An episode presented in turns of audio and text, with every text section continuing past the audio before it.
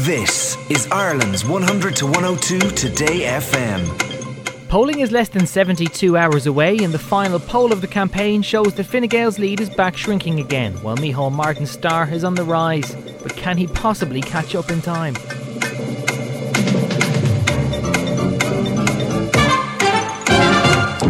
Good evening, Gavin Riley here again in the Today F M studios in Dublin, now just three days from polling in election twenty sixteen.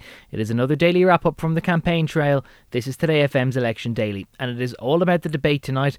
But before we get to that, a couple of other pieces of news from the trail. Firstly today, Enda Kenny was asked to expand on his plans for a citizens' convention on abortion, and in particular, who would chair it. I struggled with this myself. I do. Our society has changed. Its values have changed. Courageous women have come forward. But the Eighth Amendment is there for thirty-three years. It's divided Irish society, polarised it on a number of occasions.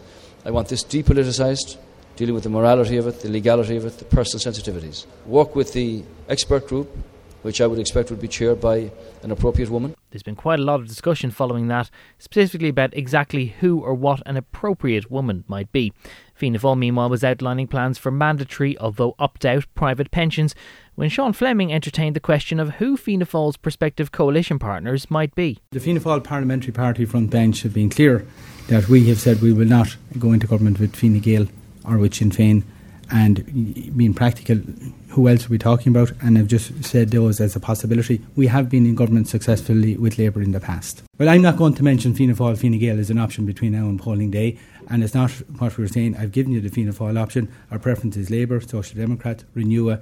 And that's the campaign we're fighting. The four and the of you, four, four, the three parties. We've give, we've, we, we have said we're not going into government with Fine Gael and Sinn Féin. That's clear. By the way, before I forget, Enda Kenny also appeared on the six one News last night after I finished this podcast and offered this more fulsome apology for what's now been called Whingergate. It's just a local issue in the town. And Although no offence was meant, and I apologise. You didn't mention you didn't mention Fianna Fáil when you made the remarks. It was in more general. Mea culpa, yeah. and I'm I'm sorry about that, and, and my own. And yesterday you had an opportunity to withdraw or clarify, and you said you stood over what you yeah, said. Yeah, maybe sometimes you think that everybody knows what you're talking about. It was about a couple of Fianna Fáil councillors who've had a who've had a, a, a tendency to talk down their own town, and I don't like that. So, so, so my apologies. I mean, people... But the morning was somewhat clouded by an opinion poll, the very last one of the campaign from Red Sea and Paddy Power.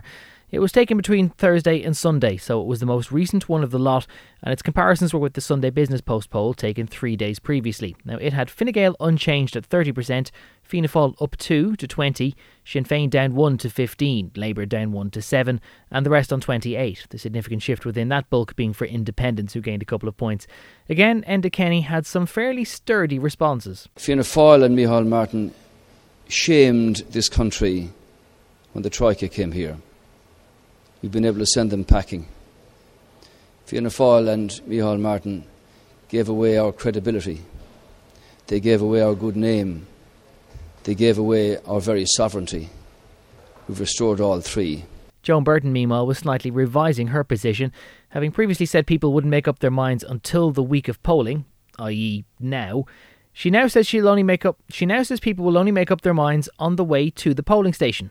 When the election was on in England, the polls turned out to be wrong uh, because of people who were shy of saying uh, what they, who they were actually going to vote for, uh, but also because an awful lot of people didn't make up their mind until literally as they were going uh, to the polling station. Fianna Fáil's Michael McGrath posited the prospect of his party catching up to Fine Gael by polling day. It's not impossible.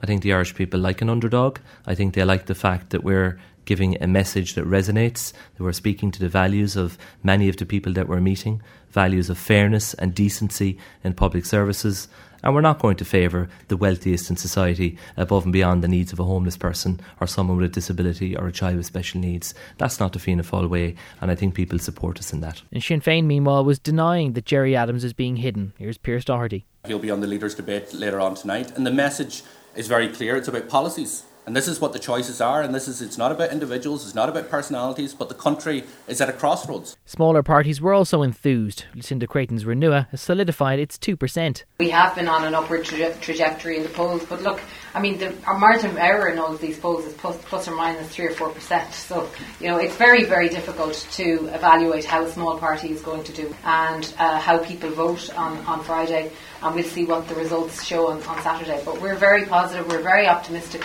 And, you know, if, if opinion polls decided the outcome of the election, we wouldn't need to vote at all on Friday. And Anne-Marie McNally is among the Social Democrats on four percent. I think we've been consistent in the last number of polls. Um, I think four percent for a party that's only seven months old and with only fourteen candidates is a pretty impressive showing. Um, if you break that four percent down amongst fourteen constituencies, it's really impressive for such a new party. Now, all those changes are within the margin of error, but there is one other finding in the poll that confirms the momentum that Fianna Fáil is perceived to have built up. In the measure of approval of party leaders' performance, in the last Paddy Power poll taken two weeks ago, Micheál Martin had a positive appraisal of thirty-three percent of respondents. In the one published today, it is fifty-four percent. He has risen twenty-one points in two weeks, and that by far now makes him the most popular party leader. And given another Ipsos M R B I poll this morning for the Irish Times has both Enda Kenny and Micheál Martin equally popular as prospective Taoiseach, it means tonight's final debate looks a little bit less like a four-way battle and more like a two-way heads-on debate.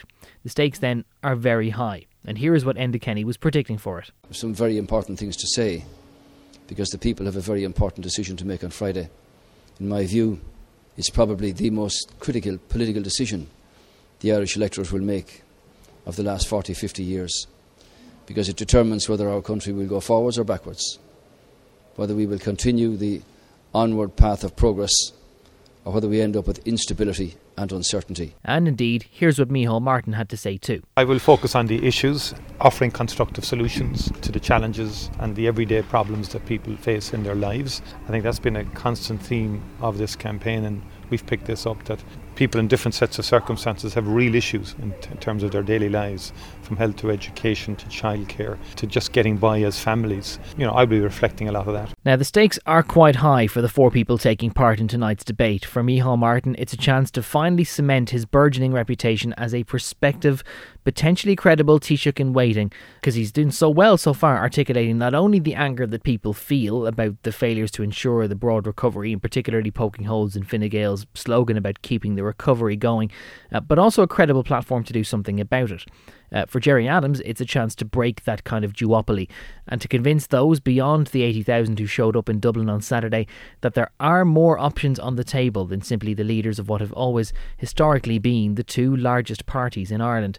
For Joan Burton, it's do or die. She inherited the party after Eamon Gilmore saw it go from nineteen percent down to six. She's occasionally brought it to nine or ten. Now they're heading back down to six again. Labour is now far closer in the polls to the likes of the Social Democrats or the Anti-Austerity Alliance People Before Profit than it is to the parties it's trying to emulate.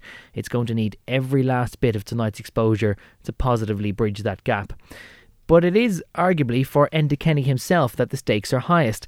The whole campaign was meant to be about hammering home the argument that there were no other options, that the Shinners were barely reformed terrorists and that Fianna Fáil were economically bankrupt, almost literally, and that any combination of anyone else would be a dangerous leap into the unknown. And it just hasn't worked so far. And in a campaign that started with a refusal to discuss economic jargon, and then most recently tripped up when he called the people in Castlebar whingers, the Taoiseach is going to need a big performance. Now, interestingly enough, Fine Gael sources today were claiming that they were primed for a good outcome simply because the burden of expectation was now so high on Micheál Martin. Because if all the talk has been of Micheál Martin as a prospective Taoiseach, then they reckon Kenny will fairly effectively exceed those expectations. But it does strike me as a little bit unusual to start talking up Micheál Martin, especially if you're a Fine Gael handler. I think the reporting classes might see momentum in him, but the average punter perhaps not so much. So if Kenny exceeds expectations tonight and it comes out as a head-to-head draw, that for me would mean Kenny's last competitive advantage is gone, because with the job of Taoiseach on the line, there would now be two equally credible perceived candidates. Enda Kenny will, quite frankly, have to outright win tonight, I think, if he is going to make sure that he stops that Fianna Fáil momentum once and for all. And so it means there is an awful lot on the line. But maybe we'll get a hint in what Enda Kenny is going to say tonight from some saturation advertising that Fine Gael has now taken out online. If you go to YouTube or Facebook now, you might see some of this ad. It really goes back to Fine Gael's square one and faces up directly to Fianna Fáil on its claims about how it would run the economy. The people of Ireland will soon go to the polls to vote in the most important election in a generation. Ireland is a very different country from five years ago. November twenty ten, pressure was mounting on Ireland as the country was on the verge of bankruptcy, but the Fianna Fáil-led government continued to rubbish talk of a bailout. Well, I'm, I'm not aware of it, nor is Noel. the Celtic tiger is not only dead, it's decomposing. The crash came here with stunning speed. Unemployment doubled in one year alone. An unprecedented property bubble and a banking crisis that left a nation shell-shocked. But as a nation, we did what we are good at. We faced up to the challenges head-on. Now the world is looking at Ireland in a new way. Ireland has emerged as one of the stars of the Eurozone economy. And now it has the best rate of growth. But anyway, let's move on. One issue that's been somewhat overlooked throughout this campaign is disability and how each prospective party will try to promote more inclusion of people with disabilities. The Disable Inequality campaign says those people have never been a political priority. Now they are calling for a full Minister for Disability Inclusion, a full Department of State and a seat at Cabinet. Juliet Gash went to meet its members. I had a motorbike accident when I was twenty-one years old. After my re- rehabilitation, I was institutionalised and uh, lived eight years in a residential home, basically because there were no facilities for me. Owen Colum protested outside Leinster House this morning to remind politicians that there are six hundred thousand people in Ireland living with a disability and they cannot be ignored. Erin Abbey, who's also campaigning with Disable Inequality, says they need a disability minister. We're looking for a minister, a full minister at the cabinet table of disability. Rachel Creevy has this message for politicians. Recognise people's abilities rather than their disabilities, to realise that people can contribute to society and we're not just there in the background. Martin Nocton knows who he won't vote for. I would have always been a strong supporter of Labour, and uh, I just could never vote for them again. In two years they destroyed what it took us twenty-five years as people with disabilities to build up. But Owen Colum's mind still isn't made up. Until Friday morning I won't know what name I'm going to put down on the ballot paper. I will li- listen to the leaders' debate tonight and I would say to them, if you become disabled tomorrow, which party would you suggest I vote for? What services are you going to put in place? It's not an equal society for all, so convince me that you, you want me to vote for you. And Patrick Flanagan says the next government has the opportunity to change their lives for the better. So many of us want to be able to make a meaningful contribution to society, you know, have a job, have a life, have a home, and not be dependent on the state. But the reality is we are, and it's up to the state to change that. Juliet Gash, Today F M News, Leinster House. And the talking taxi took a day off-road to go along some train tracks this morning. Helen Vaughan presumably gave Cue Ball the day off as she went to speak to some commuters about what's grinding their gears. From my house to town, it's uh, an hour and twenty minutes. Um, I drive to the train station and then I cycle from the train station to work. And an hour and twenty. From where to where? Um, it's a village in Meath called Kilmessan, so it's a long commute. How do you find it? Oh, it's tough going. Um, I have a young son, he's only eighteen months, so I barely get to see him because I'm commuting half the time. This commuter takes three forms of transport from County Meath every morning and knows what he wants from a new government. Originally there was a train line to be set up to go out to our village, and uh, that was thrown out the window in the last uh, government because of the crisis. They, they cut all their capital spending on the rail infrastructure.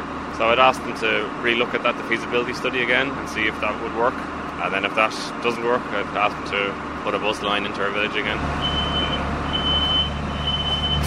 The weather's not okay, I'll need to bike at home and get three trains instead, but that's not obviously ideal either. A train to Clonsilla, switch over, train to Pearse Street, switch over, and train to Ballsbridge. This couple says more train services and extra carriages are vital. Oh, it's a nightmare. I can't move, especially when it gets to, sometimes the heat can be unbearable, that people will be close to collapse, and we've seen people collapse on the trains because they're so packed. Nobody likes jamming up beside anybody in the morning, it's like unbearable, like. People get aggressive coming in the doors. They make sure they get on. Some people, you know, the manners goes out the window and they just jump on in front of people. This train is for Dublin. Bigger trains in the morning, like, it's one of the busiest routes, and maybe a bit more. Like, also in the evening times, it suddenly goes at about seven o'clock down to one train an hour. If it became more like the dark. Just bigger trains, more capacity in the mornings. It's terrible in the mornings. This is the last stop. The Dockland service, they could do with having a few more trains on. You know, that would be my only. You know, like if I finished work early or something, there's no train, I have to wait on it, you know. So, other than that, I think it's an excellent service, yeah. Helen Vaughan, Today F M News, at Docklands train station in Dublin. A couple of other bits to tell you about from the last twenty-four hours. Last night, the Fine Gael T D James Bannon, who's known more widely perhaps as Bonkers Bannon, ended up getting a Garda escort after a dispute in Ballymahon with Sinn Féin Féin's Paul Hogan. The two were both canvassing when Hogan says he came across Bannon with his pockets stuffed full of Hogan's flyers taken from letterboxes. He also then claims that he found loads of Labour flyers for Willie Penrose in the back of Bannon's car. Now, Bannon says it's all a misunderstanding and that one of his canvassers simply was holding a Sinn Féin flyer to read it and was never going to remove it from the letterbox, so he reckons any allegations of flyers being stolen are simply unfounded. Either way, it ended up all getting a bit heated and Bannon being escorted away in a guarded car.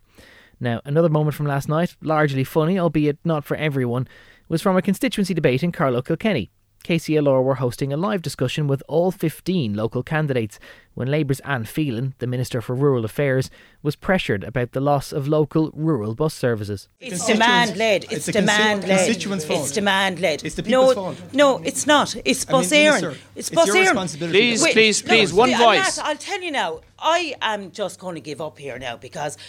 On far, I came to this debate now tonight and I came in here, I've been completely ignored and I'll tell you now, I'm fed up the whole bloody lot of you. And so, and so Anne Phelan is taking her, her departure from us. And with that, she walked out.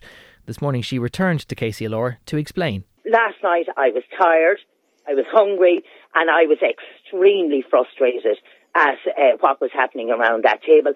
And you know what? I just thought I'd be better off out of here because I felt I wasn't gaining anything, I wasn't being heard. Every time I opened my mouth, I was being shouted at. And one totally off-kilter story, the Journal dot I E reporting this evening that Matty McGrath called the Gardaí last week over an incorrect claim in the Nationalist newspaper that he was in Fine Gael.